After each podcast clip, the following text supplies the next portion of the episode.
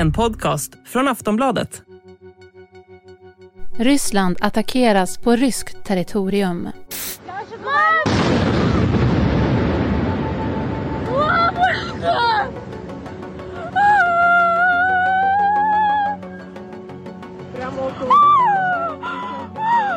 Så här lät det efter en drönarattack i Moskva.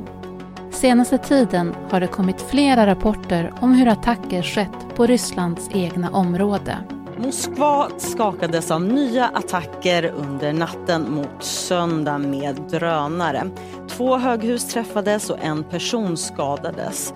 Och det här var den fjärde gången som storstadsregionen attackerades under juli månad. Och det skedde även drönarattacker mot ryskockuperade Krimregionen.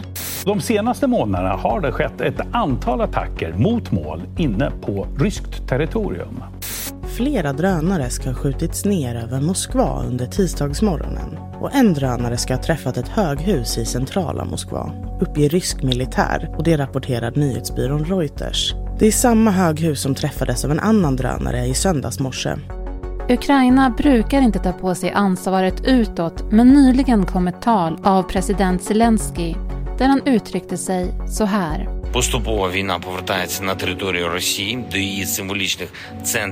Presidenten säger att det är oundvikligt att kriget når Ryssland. Men vad finns det för budskap bakom hans ord? Varför säger USA att man inte uppmuntrar till attacker på ryskt territorium? Och hur kommer Ryssland att svara på det som händer? Det här pratar vi om i Aftonbladet Daily. Jag heter Eva Eriksson. Gäst är Peter Lidén, överstelöjtnant och militär lärare på Försvarshögskolan. Och han börjar att berätta om händelseutvecklingen just nu. Ukraina har ju en tid eh, angripit mål på ryskt territorium. Tidigare så var det med improviserade eller ska vi säga avdammade gamla museiföremål egentligen, drönare från, från eh, Sovjettiden, kalla kriget, eh, som man då använder mot eh, flygbaser då, och de allra mest exklusiva flygbaserna. Eh, men på senare tid nu så har man använt egentillverkade drönare för att slå ganska riktat och eh, förmodligen då flugit hela vägen också då och då från Ukraina till nu eh, Moskva senast. Och det är ganska intressant att det där görs och att det görs just nu. Har någon skadats? Man anger i, i rysk media att en människa skadades av nedfallande splitter och så från byggnader. Men sen har man en historik av att underdriva eller att på något vis frisera siffror så att ja, någon har skadats men inte allt för mycket. Man har slagit vid sådana tidpunkter också där det har varit eh, ganska folktomt vid de här målen just. Kan man kalla det här ändå ett nytt drag från Ukraina? Ja, i så mått då att man nu då dels använder mass, mer eller mindre massproducerade egentillverkade drönare. Att de är gjorda för ändamålet. Att de når 100 mil eh, enligt vad Ukraina anger. Och att man ändå implicit tar på sig det här från presidentnivån. Eh, där man ju säger att det här tar kriget eh, eh till Ryssland. Allt det där är i så fall ett tecken på att det är en delvis annan vinkel än tidigare när man slog mot just förberedelser för bombningar mot Ukraina just. Ja, för Zelensky gick ju ut och höll ett tal. Ska man tolka det som att Ukraina tar på sig det som händer? Ja, implicit. Man har ju inget att vinna på att säga att det var vi och någon typ av triumfatoriska tongångar. Men för att det här ska träffa rätt så tror jag att han har valt att förstärka det på det här viset också förebyggande egentligen mot möjligen då en, en tredje målgrupp i detta och tala om att det här är helt legitimt. Det här är vad vi är utsatta för hela tiden och nu drabbar det då även Ryssland, även om det här nu inte är mot civila bostadskvarter och annat, men ändå eh, delar långt in i Ryssland och faktiskt i Moskva då. Vad skulle du säga är budskapet bakom Zelenskis ord? Det är inte i termer av hämnd så mycket, men ändå att det här är vad man nu eh, behöver göra. Det är logiskt, det är rättmätigt från Ukrainas sida att göra detta. Eh, och att det kommer att fortsätta. Man har ju också i en trailer nu visat att man kommer att slå på motsvarande vis mot flera mål i Ryssland den 24 augusti.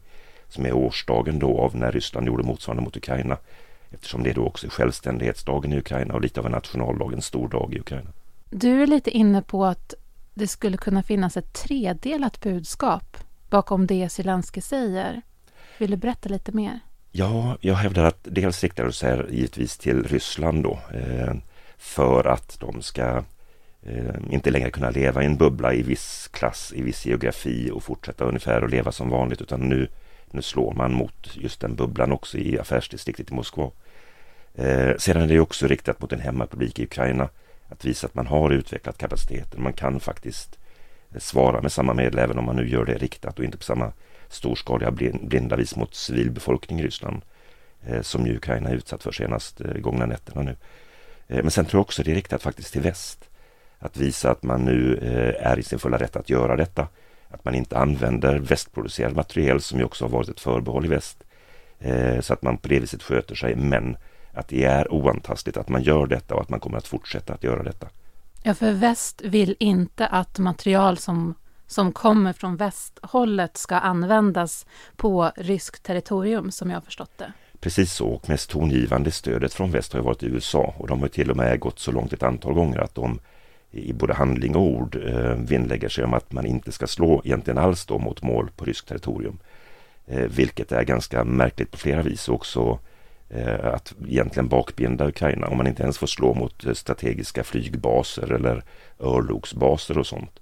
Eh, då har ju ryssarna fredat territorium att fortsätta förgripa sig på Ukraina. Eh, på det här viset så, så visar Ukraina att det, det kommer man inte att acceptera även om man nu inte använder västmateriel för det. Vad är det då för mål som attackeras? Nu senast och mest egentligen kanske målmedvetet så är det då affärsdistriktet och det är det faktiskt ett och samma 50-våningshus i det som då heter eh, Moskva City eh, som är affärsdistriktet inne i, i Moskva. Eh, och i det huset finns det då dels Roselchos som är den stora lantbruksbanken där man nu vill ha lättare sanktioner då för att inträda i spannmålsavtalet igen. Men också ett antal ministerier och mest kanske tydligt då så är det det ryska ministeriet för Ehm, information och för ehm, omställning till digitala omställningen. Då. Eh, och det där är då ehm, lite skämtsamt även i Ryssland kallas för propagandaministeriet. Så att det är en del i krigsapparaten på så vis. De målen som attackeras, är det mål som är inom ramen för vad man ska säga är okej okay att attackera? Ja, i termer av att det är en, en statsfunktion, eh, i termer av att just det här ministeriet är inblandat dels i information och propagandabiten men också i cyberdelar i detta. Eh, så är det mm, även på så vis ska jag säga ett, ett, eh, ett mål. Eh, sen är det ju också så att det här är en bubbla som ju har kunnat leva ganska skyddad. Dels Moskva och Sankt Petersburg som städer. Eh, men också då en, en eh, Eh, elit, en liten klick i Ryssland och inte egentligen en eh, representativ, del av befolkningen på det viset. Så att jag tror inte egentligen att det väcker så stor anstöt kanske nödvändigtvis i Ryssland heller. Förutom att det är ett uppvaknande att vi når er hela vägen in i Moskva. Ehm, eh, ryska luftvärnsrobotchefen nu, en generallöjtnant eh, eh, Din, Dinem tror jag han heter, eh, gick ut och sa att Moskva är världens mest luftvärnsskyddade stad. Eh, det här egentligen eh, träffar inte sina mål utan det, det är splitter som har råkat träffa samma hus några nätter i rad och, eh, och så vidare. Och det är inte trovärdigt åt något håll men det visar också att man, man uppfattar det här som en ganska stor nesa i de väpnade styrkorna i Ryssland men också i Ryssland i stort. Hur kommer Ryssland att svara på det som händer just nu? Aftonbladet Daily är strax tillbaks.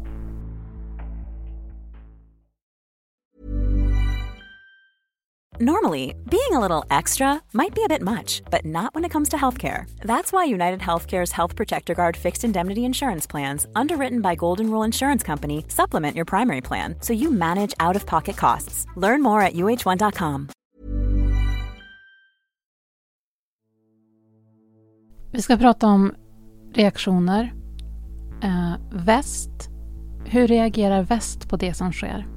Hittills har man inte sett så mycket. Eh, en talesman från eh, amerikanska säkerhetsrådet sa ju tydligen då, Kirby tror jag, att eh, man uppmuntrar inte eh, angrepp just mot mål eh, inne i Ryssland. Eh, och det är egentligen i samma termer som man tidigare har resonerat och också agerat. Eh, Storbritannien gick lite längre när man då gav Storm Shadow och nu också Frankrike samma system som gör att man kan slå mot eh, ryska mål på Krim och teoretiskt även då in i Ryssland på ganska långt avstånd. Eh, men inte då de här hundra milen som den här eh, Beaver-drönaren då anges kunna nå. Eh, I övrigt har jag inte sett stora reaktioner i väst på det här. Och jag tror också man har svårt att egentligen säga så mycket. Det, är svårt att peka finger åt Ukraina med tanke på vad de utsätts för hela tiden. Även om det här då kanske inte är egentligen vad man skulle önska sig. I väst har man inte haft någon tydlig, någon tydlig mål egentligen, någon strategisk målsättning med vad man gör. Man har däremot haft ett antal eh, motviljor eller rädslor i det. Man vill inte att det här ska spridas utanför Ukraina helst, helst inte ens in i Ryssland tydligen. Man vill inte att det ska eskalera. Och båda, båda de bitarna eller rädslorna utmanas ju av det här. Samtidigt som det är väldigt svårt att se hur man skulle kunna eh, från ukrainsk sida låta bli att göra det här.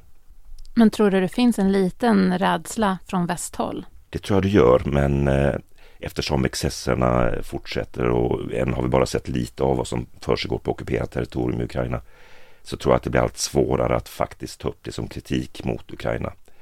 Eh, och Ukraina är ju ingen knähund i detta och har inte varit det under nio års krig heller. Så att man, man, är, eh, man har givetvis sin egen agens i detta.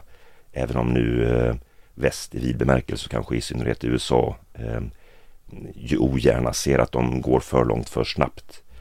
Man har ju velat hålla dem egentligen på taktisk nivå militärt. Att ganska långsamt nu och gradvis stödja så de går framåt. Det här för ju upp kriget, precis som spannmålsavtalet gör, på en strategisk nivå, eh, där det ju rätteligen hör hemma också. Kan det här få Ryssland att ta till nya drag? Man har ju i vanlig ordning låtit Medvedev gå fram och hota just med kärnvapen och annat sådant. Eh, men då har det egentligen gällt eh, om offensiven blir för lyckad. Eh, och det man ofta antyder är att Krim skulle vara en, eh, ett särfall från de övriga påstått annekterade fyra oblasten. Då. Eh, vilket är en ganska märklig synvinkel då. Men Eh, men om man skulle invadera Ryssland, gå in med ukrainsk trupp, då tror jag det är en annan sak. Att man slår mot mål, militära och i det här fallet på något vis i krigsapparaten ändå ingående mål, långt in i Ryssland, tror jag inte på något vis skulle upplevas ens i Ryssland berättiga insättande av den typen av medel. Däremot så kommer man garanterat att eh, resonera, försöka klä det i termer av hämnd när man nu fortsätter just att slå mot civila och bostadsområden och annat sådant. Vad tror du att det här betyder för utvecklingen utav kriget? Ja, jag tror att det faktiskt visar återigen då hur, alltså Ryssland är ju inte alls så starkt, så sammanhållet och, och så, eh, ska vi säga strategiskt planerande som man ibland eh, ger dem, eh, ja, säger att de är. Och det här visar återigen att de är svaga, att de faktiskt inte ens kan eh, skydda sig mot detta. Nu är det ju inte helt lätt att skydda sig mot alla hot över hela landet hela tiden naturligtvis. Eh, men det, det, det, skulle kunna påverka kriget på det viset möjligen om man nu från internationella flygsäkerhetsorganisationer och annat ehm, höjer hotnivån egentligen i hela europeiska delen av Ryssland, vilket man har skäl att göra tycker jag. För då blir det svårare även för de asiatiska, bland annat då eh, Turkish Airlines Eh, och afrikanska flygbolag som fortfarande flyger på Ryssland. Och då skulle det kännas för just den elit, den klick i Ryssland som också har drabbats nu rent geografiskt eh, när man har slagit som man har gjort. Men jag tror inte att det betyder mycket för krigsansträngningen som sådan. Den har man ju också efter, eh, efterhand nu och över tid slagit mot från ukrainsk sida. Framförallt broar, logistik, ledning, artilleri i Ukraina just. Så jag tror att man ska, man ska skilja på de aspekterna, de två olika. Det här är strategiskt, det är inte operativt eller operationellt. Tror du att det kommer ske något riktigt radikalt, liksom nu sen sommar eller mot hösten? Det beror lite grann på hur det går i södra Ukraina nu om man får ett genombrott. För mycket tyder på att, att uh, ryssarna hänger på repen lite grann faktiskt på sina håll i syd. Uh, och möjligen även i öst. Men det här är fortfarande då taktiskt. Det är gradvis. Det kommer att kräva stora offer fortsatt materiellt personellt från Ukrainas sida också. Eh, men där kan det möjligen gå snabbare fram. Om man då kommer så långt att man kan börja hota ryska mål på Krim eh, innan årsslutet i alla fall, eh, då tror jag att en milstolpe uppnådd. Det vi ser nu i strategisk väg, spannmålsavtalet och att det här utvidgas till sjöfart i Svarta havet inklusive rysk och på ryska hamnar och nu i luftrummet. Det tror jag inte har någon omedelbart och snabb påverkan mer än att just kanske då strypa handel och ska vi säga affärsresande och annat då eh, för den eh, ryska eliten. Just. Det sa Peter Lidén, överstelöjtnant och militär lärare på Försvarshögskolan. Den här intervjun den gjordes vid 13-tiden tisdag den 1 augusti. Du har lyssnat på Aftonbladet Daily. Jag heter Eva Eriksson och vi hörs snart. igen. Normally, being a little extra might be a bit much, but not when it comes to healthcare. That's why United Healthcare's Health Protector Guard fixed indemnity insurance plans, underwritten by Golden Rule Insurance Company, supplement your primary plan so you manage out of pocket costs. Learn more at uh1.com. Du har lyssnat på en podcast från Aftonbladet. Ansvarig utgivare är Lena K Samuelsson.